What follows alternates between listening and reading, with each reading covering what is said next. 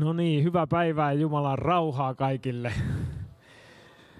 Ai että on mahtava ylistää kyllä yhdessä ja kiitos, kiitos Tainalle, Ellelle ja Noellelle siitä, että te johditte meitä ylistykseen. Se on todella arvokas tehtävä ja on hieno, se on yksi hienoimmista tilanteista tässä maailmassa, kun saa seurakuntan kanssa yhdessä ylistää. Mulle ainakin ja sitä me saadaan täällä joka sunnuntai tehdä ja joka tiistaikin ja milloin ikinä täällä yhdessä kokoonnutaan, niin se on hienoa.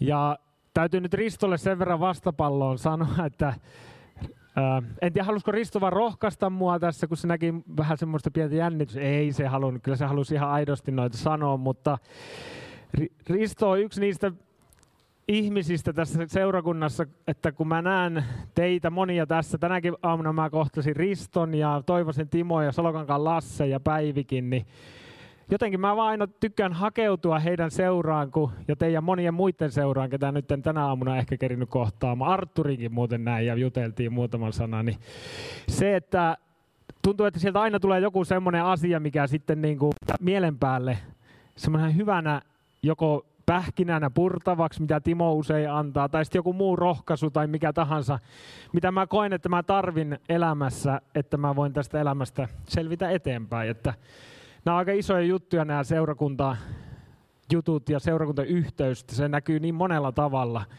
meidän elämässä, kun se parhaimmillaan toimii. Ja on ollut tosiaan hieno nyt sitten, me ollaan oltu niille, jotka ei tunne, niin on tosiaan Korpela Janimatti ja ollaan perheenä oltu Taimaassa lähetystyössä viimeiset neljä vuotta ja nyt kesällä tultiin sitten tälle Suomi-vuodelle ja on ollut tosi mahtava olla osa seurakuntaa nyt vähän eri roolissa sitten syksyn ajan ja haluan kiittää teitä kaikkia niistä esirukouksista, mitä olette meidän perheen puolesta rukoillut. Ne on kantanut siellä lähetyskentällä, mutta ne on kantanut myös täällä Suomessa. Jumala on ihmeellisesti johdattanut meille kaikille oman paikan niin siellä kotona kuin sitten koulussa ja töissä, kuin harrastuksissa ja kuin täällä seurakunnassa. Että ollaan vain ihmeellisesti saatu seurata, miten Jumala johdattaa. Ja asiat olisi voinut mennä erikin lailla ja vähän vaikeammankin kautta. Siitä huolimatta olette rukoillut, mutta nyt Jumala armossaan näki meidän perheelle hyväksi näin, että asiat on mennyt tosi sulavasti ja ollaan vaan iloittu siitä kaikesta armosta, mitä Jumala on meidän osaksi antanut. Ja, ja nyt on hieno tänään olla tässä teidän kanssa vähän tutkimassa Jumalan sanaa ja, ja pohtimassa, mitä se meille haluaa puhua tänään ja mitä se voisi vaikuttaa meidän arjessa. Ja vielä sanon tähän, että tulkaa vaan juttelee, missä, milloin ikinä näette, jos haluatte tietää vielä lisää Taimaasta ja siitä työstä, mitä me siellä tehdään, niin mielellään mun vaimon Sofian kanssa siitä sitten kerrotaan. Vaikka pitemmänkin kaavan kautta, niin tuutte tietämään enemmän, mitä siellä on meneillään. Mutta rukoillaan vielä lyhyesti tähän, ennen kuin alan, alan puhumaan tätä ajatusta, mikä on noussut sydämelle. Kiitos Jeesus. Kiitos Jeesus, että sä oot Herra. Sä oot meidän Herra ja sä oot täällä tänään meidän keskellä. Sä oot luvannut niin, että missä kaksi tai kolme on sun nimessä koolla, niin siellä sinä itse olet heidän keskellään. Ja kiitos, että sen takia meillä on luottavainen olo siihen, että me ei tarvitse tänäänkään lähteä täältä tyhjänä pois, koska sinä olet täällä. Ja sun pyhä henki ottaa Jeesus sun omasta ja antaa meille tänä päivänä sitä rohkaisua, sitä evästä, mitä me tarvitaan tuolla maailmassa, missä ikinä kuljetaan. Kiitos Jeesus, että sä oot perustanut seurakunnan ja kiitos tänäkin sunnuntaina me saadaan kokoontua yhteen ja ylistää yhdessä sun nimeä kaikkien muiden nimiä yläpuolelle ja tunnustaa Jeesus Kristus, että sinä olet Herra. Jeesus sun nimessä. Ja siunaa myös tämä sana. Amen. Joo, mulla tosiaan tota, taisi olla tuo Lehtimäen Tuomo, joka kyseli, että pääsisinkö 15 ensimmäistä puhumaan jo ennen joulua pitkästi. Ja mä sitä mietin ja pähkäilin. En ole niin paljon nyt tässä puhellut, niin tuntuu, että aina vaan niin kuin rima nousee, että tiedä, että onko tässä enää kohta mitään sanottavaa. Ja mä niin kuin sanoin, että mä vähänkään mietin. Ja sitten mulla alkoi, niin kuin, tuli oikeastaan melkein sen puhelun jälkeen heti yksi sana mieleen. Ja sen sana oli Immanuel. Ja se oli niin voimakas se ajatus, että mä ajattelin, että no kyllä mä uskallan Tuomolle sanoa, että anna, anna, antaa mennä, että mä voin tulla puhumaan. Ja tästä ajatuksesta mulla ei ollut mitään, mitään mä en ollut, si, olen toki tähän sanaan ennenkin törmännyt ja sitä miettinyt, mutta sitten se vei semmoiseen prosessiin, jota nyt teille sitten jaan. Mutta ennen sitä, kun ollaan jakamaan, niin otetaan semmoinen pieni, lyhyt juttu hetki siinä naapurin kanssa, että mitä tämä sana Immanuel sulle merkitsee, mitä sulle tulee mieleen tästä sanasta. Ihan, jos haluat, niin voit jakaa naapurin kanssa, ei ole pakko, mutta pieni juttu hetki, minuutti. 59 ja minuutti. Nyt se me tuli täyteen. No en laskenut koko ajan, mutta ehkä suunnilleen. Haluaisiko joku jotain, jonkun ajatuksen sieltä huikata ihan ääneen? Mitä keskustelitte? Jumala Suomen kanssa myös. No, teillä oli niin hyviä ajatuksia, että ette halua niitä paljastaa muille. Ei, tämä oli, Matti oikeastaan se kiteytti. Sehän tarkoittaa Jumala meidän kanssamme. Tämä sana. Ja se ilmaantuu raamatussa sekä vanhassa testamentissa että uudessa testamentissa. Ja nyt luetaan saarnatekstiksi semmoinen teksti, jossa tätä Immanuel-sanaa ei varsinaisesti mainita, mutta ehkä sen seurauksia, mitä se voisi tarkoittaa meidän elämässä, niin niitä sitäkin syvällisemmin. Eli luetaan kalatalaiskirje neljäs luku ja jakeet 4-7. Eli kalatalaiskirje neljäs luku, jakeet 4-7. Mutta kun aika oli täyttynyt, Jumala lähetti tänne poikansa. Naisesta hän syntyi ja tuli lain alaiseksi, lunastaakseen lain alaisena elävät vapaiksi että me pääsisimme lapsen asemaan. Ja koska tekin olette Jumalan lapsia, hän on lähettänyt meidän kaikkien sydämiin poikansa hengen, joka huutaa, Abba, isä. Sinä et siis enää ole orja, vaan lapsi. Ja jos kerran olet lapsi, olet myös perillinen Jumalan tahdosta.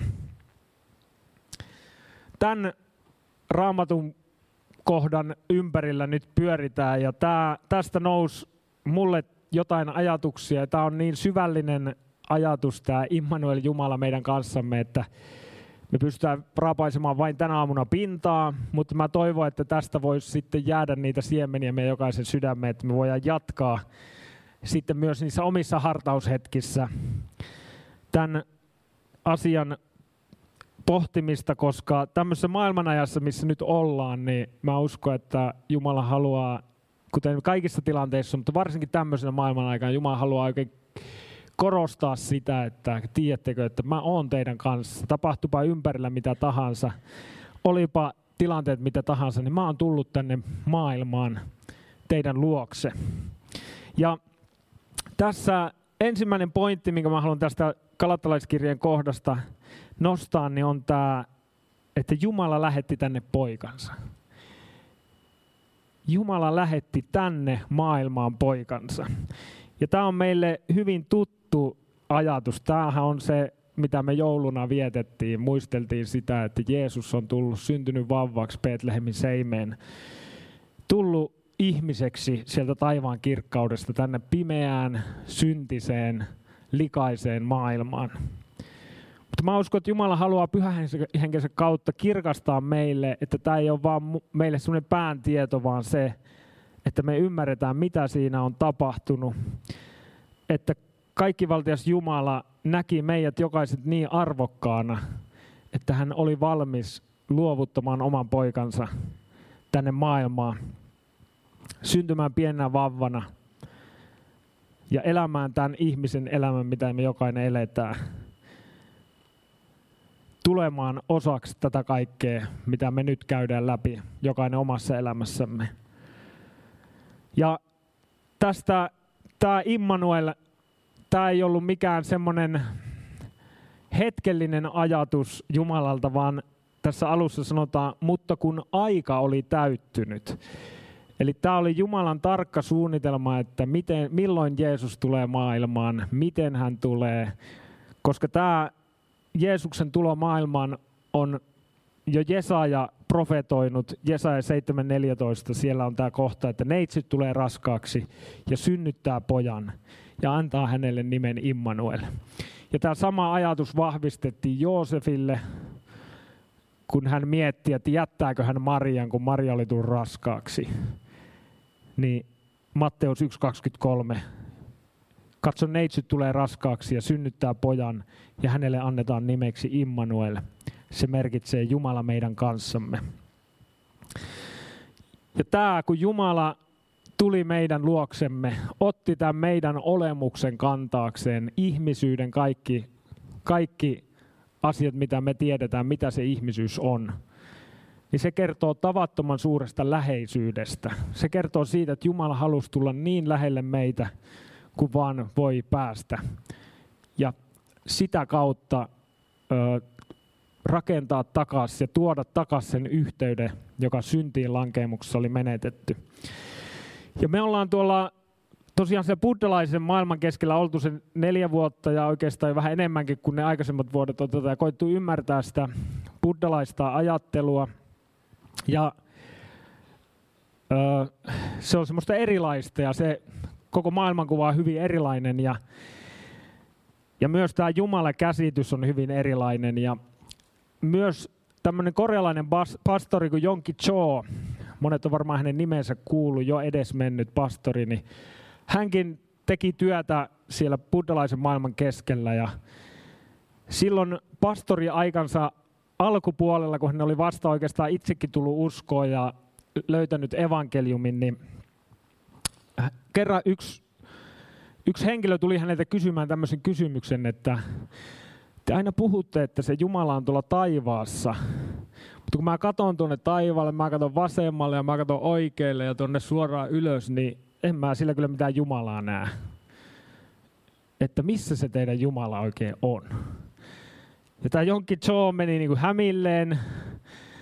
Se sanoi, että hei, nyt, nyt tulikin semmoinen kysymys, että annaks mulle viikon aikaa, että mä niin kuin luen raamattua vähän ja mietin ja rukoilen, että mä annan viikon päästä sulle tämän vastauksen. Että nyt tuli niin kiperä kysymys. Ja tämä Jonki Joe alkoi luke, lukemaan raamattua ihan alusta lähtien. Se alkoi lukemaan Mooseksen kirjoista siitä, miten Israelin kansalle Jumala pyysi, että rakentakaa ja käski oikeastaan, rakentakaa liiton arkku. Ja minä tuon läsnäolooni siihen liiton arkkuun. Ja niin ne israelaiset teki.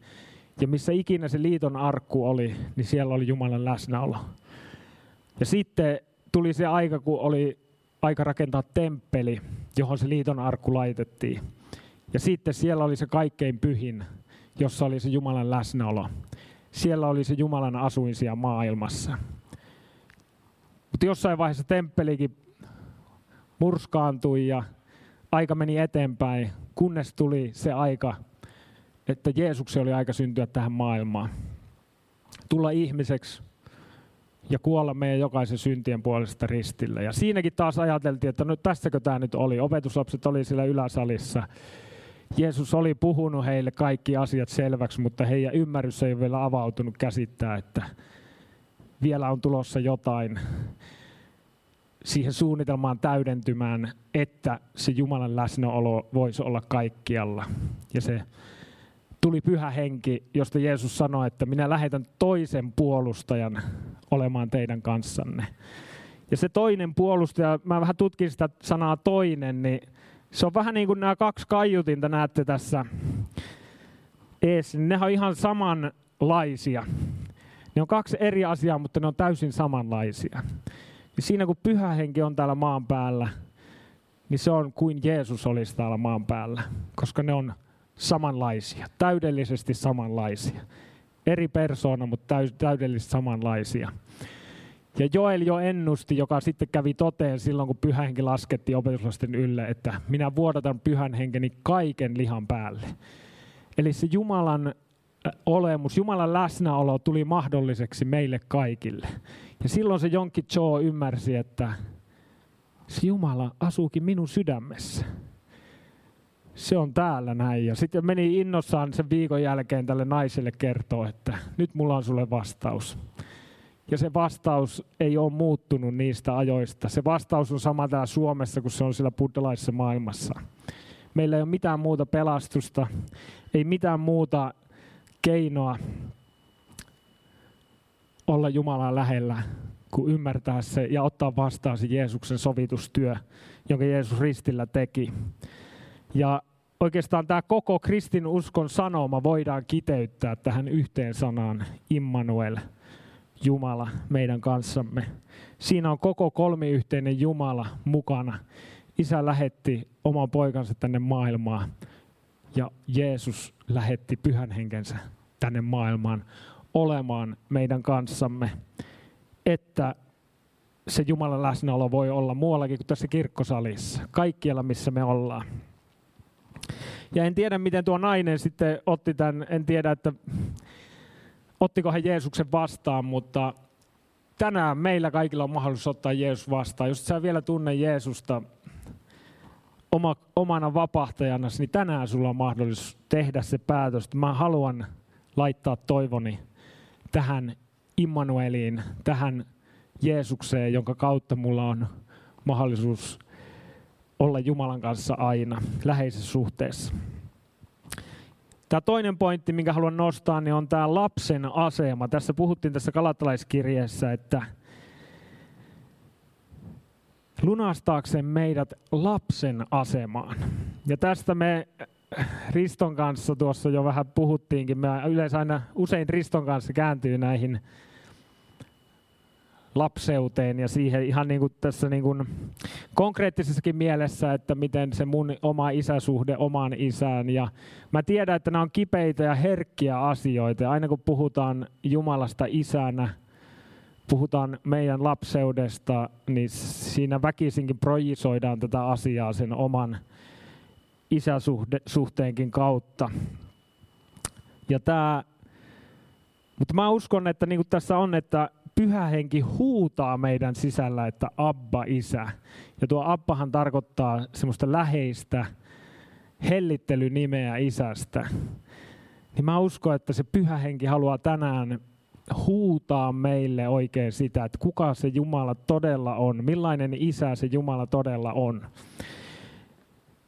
Ja nyt tulee taas semmoinen pieni juttuhetki, älkää säikähtäkö, ei, ei, ei mitään vakavaa, mutta tämmöinen vähän triviaalimpi kysymys. Mä ajattelin, että hyvä aina vähän niin pysytte mukana, kun mä en ole mikään semmoinen hirveän karismaattinen puhuja, niin se on hyvä sitten näillä muilla keinoilla pitää teidät hereillä. Niin semmoinen kysymys tähän väliin, taas voit naapurin ja vieruskaverin tai sitten chatissa kirjoitella sinne. Niin tämmöinen vähän triviaalimpi kysymys, että muistatteko, mitkä oli Jeesuksen ensimmäinen ja viimeinen kiusaus, kun Jeesus oli täällä maan päällä ja eli ihmisen? Taas minuutin verran voitte miettiä ja pähkäillä. Eli mikä oli Jeesuksen ensimmäinen kiusaus ja viimeinen kiusaus raamatun mukaan täällä maan päällä? Taisi olla vähän kiperämpi kysymys, kun aina vaan puheensorinen jatkuu, mutta sori, mä joudun nyt keskeyttää teidät ja ei, tämä ei ollut mikään pistokoe, että ei tarvi, mutta jos joku haluaa, niin voi, voi yrittää, tai voi sanoa ääneen, että mitä mieltä olitte. Mikä oli se ensimmäinen? Tai viimeinen? Ristillä viimeinen, aivan oikein. Missähän tapahtui se ensimmäinen? Jo autiomaassa, sieltä ne tuli. Eli Jeesus meni kasteen jälkeen sinne 40 päiväksi sinne autiomaahan. Raamattu sanoi, että perkeleen kiusattavaksi. Ja siinä kun Jeesus oli 40 päivää paastonnut, niin tämä tuli tämä sielun vihollinen sinne ja sanoi Jeesukselle näin, että jos kerran olet Jumalan poika, niin käsken näiden kivien muuttua leiviksi jos kerran olet Jumalan poika. Eli vihollinen halusi kyseenalaistaa sen Jeesuksen lapseuden, sen, että hän on Jumalan poika. Ja tämä viimeinen kiusaus löytyy Matteuksen evankeliumin 27. luku jae 39. Siellä sanotaan näin, ohikulkijat pilkkasivat häntä. Jeesus siis roikku ristillä tässä. Päätään nyökyttäen he sanoivat, sinähän pystyt hajottamaan temppelin ja rakentamaan sen uudelleen kolmessa päivässä. Pelasta nyt itsesi, jos kerran olet Jumalan poika. Tule alas ristiltä.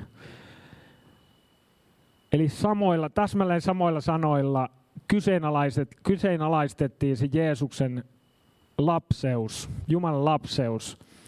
Ja kun mä tämän ekan kerran kuulin Dalenin Ullalta, joka on Fidalla ollut pitkään tämmöinen niin työ, työn ohjaaja, niin tämä niin kuin, oikeastaan niin kuin, siinä mä oivalsin, että no ei se ole ihme, että mä oon kamppailu omassa elämässä niin paljon nimenomaan tämän asian kanssa. Koska sieluvihollinen halusi Jeesuksenkin elämässä siihen lapseuteen hyökätä tällä tavalla ja kyseenalaistaa, heittää epäilyksen varjon sille, että hän todella on Jumalan poika.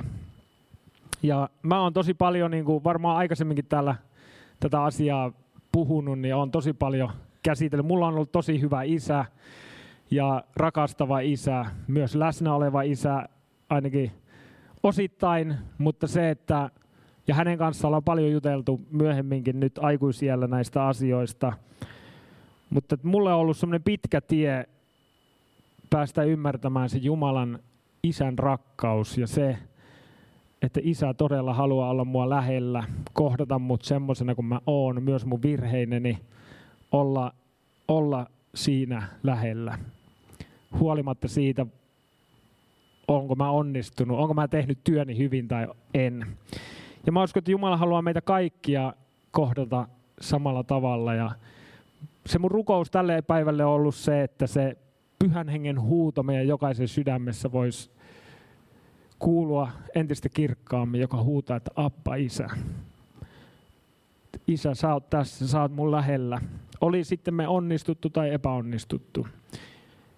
Jeesus ei odottanut niin kauan, että maailma oli valmis hänen tulolleen, vaan hän tuli tekemään maailman valmiiksi hänen läsnäololleen ja pyhän hengen tulemiselle. Eli tämä asetelma on ihan toisinpäin kuin me monesti ajatellaan. Ja mä tiedän, nämä asiat on hyvin tuttuja, ne on mullekin tuttuja, mutta sitten, että mä arkea voisin elää näiden mukaan, niin se onkin jo vähän haastavampaa, koska me eletään tässä syntinlankenneessa maailmassa ja se vaikuttaa meihin. Ja vielä viimeinen pointti tähän loppuun. Mä haluan jättää tai oikeastaan kaksi lyhyttä pointtia, jotka liittyy toisiinsa. Tässä Immanuel-ajatuksessa siinä on Jumala meidän kanssamme. Siellä ei lue, että Jumala minun kanssani. Eli tässä on tosi vahvasti läsnä tämä seurakuntakonteksti. Ja mä haluan rohkaista meitä kaikkia öö, ja niin kuin oikeastaan tuoda julki jälleen kerran sen seurakunnan merkityksen tässä Jumalan pelastussuunnitelmassa. Ja nimenomaan paikallisseurakunnan merkityksen. Eli Eklesia, se on seurakunta ulos kutsuttujen joukko. Meidät on kutsuttu yhdessä ylistämään Immanuelia, sitä Jumalaa, joka on meidän kanssamme. Meidät on kutsuttu yhdessä kohtaamaan häntä. Ja mä sanoinkin Tuomalle, kun se kysyi mua puhumaan, että ehkä mä uskallan nyt tulla, jos on se Jumalan kohtaamisen viikko ollut alla, että on niin paljon rukoiltu ja uskallan tulla puhumaankin. Ja siinä on niin iso voima, kun me rukoillaan, kun me ylistetään yhdessä. Ja se on todistus myös tälle maailmalle siitä, että ne puheet, mitä me puhutaan, ne on totta. Keskinäisestä rakkaudesta teidät tunnetaan minun opetuslapsikseni. Ja monesti me puhutaan, että no siinä oli se Jumalan läsnäolo ja siinä tilaisuudessa erityisesti mä koin Jumalan läsnäoloa. Ja varmasti me koetaan eri tilanteissa asioita eri tavalla. Mutta kun me katsotaan raamatusta tätä Jumalan läsnäoloa, tematiikkaa ja teemaa, niin siinä ei olekaan kyse meidän kokemuksista, vaan siinä on kyse Jeesuksen ristin työstä ja siinä on kyse niistä sanan lupauksista, jotka on aukottomasti todistaa sitä, että Jumala on meidän kanssamme Jeesuksen Kristuksen tähde. Ja pyhä henki on meidän sydämessämme, kun me on otettu Jeesus uskon kautta vastaan. Jumalan läsnäolo on meidän kanssa siellä, missä me ollaan. Ja me koetaan sitä hyvin eri tavoilla, mutta Jumala on se, joka saa sen aikaan. Ei mikään ihmi, ihmistekoinen juttu. Ja se on enemmänkin semmoinen pysyvä olotila, pysyvä asema, niin kuin tässä puhutaan tässä lapsen asemassa. Se on asema, eikä niinkään semmoinen, joka heilahtelisi tosi paljon. Ja tämä niin kuin on semmoinen aha-elämys, joka mulla tuli tässä, niin kuin mä pohdin tätä, että niin, että mun tunteet heittelee ja kokemukset siitä Jumalan läsnäolosta voi olla hyvin erilaisia eri tilanteissa. Mutta se ei määritä sitä, että onko Jumala läsnä mun elämässä millä tavalla. Ja sitten toinen, mikä liittyy tähän seurakuntaan niin on, ja Jumalan lapseuteen, niin on tämä missio. Eli tämä on niin iso suunnitelma, niin iso asia, että meidät on kutsuttu elämään todeksi sitä Immanuel-elämää, voisiko sanoa näin. Ja Jeesus jätti meille tehtävää ennen ma- maailmasta lähtöä. Jeesus sanoi, että menkää ja tehkää kaikki kansat minun opetuslapsikseni. Ja miten tämä lähetyskäsky loppuu? Ja minä olen teidän kanssanne kaikki päivät maailman loppuun asti. Eli vielä viimeisenä sanoinaan Jeesus jätti meille tämän Immanuel-ajatuksen.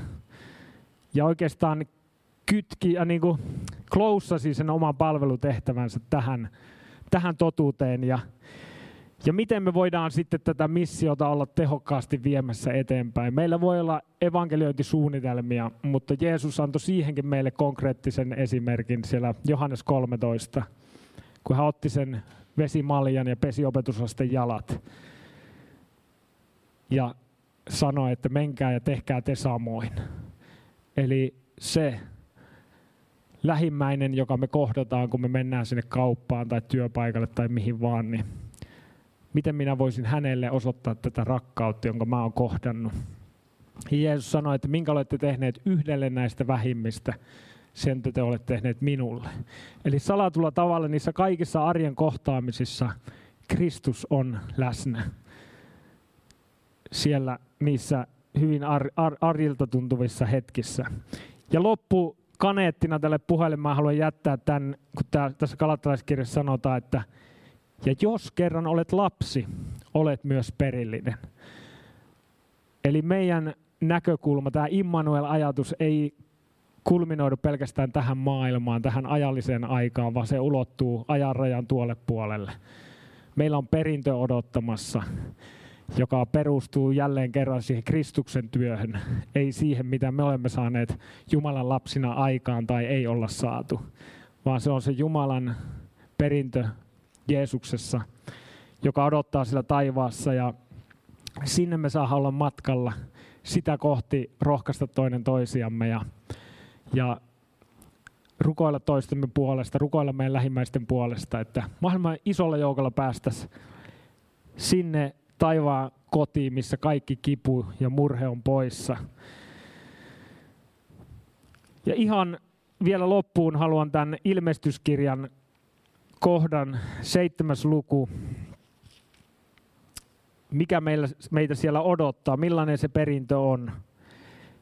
Ilmestyskirja seitsemäs luku ja jäi 9-10. Tämän jälkeen minä näin suuren joukon ihmisiä, joita ei kukaan voinut laskea, kaikista kansanheimoista, sukukunnista, kansakunnista ja kielistä.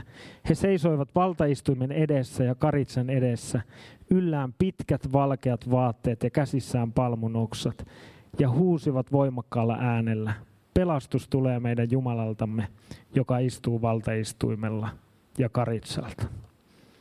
Amen.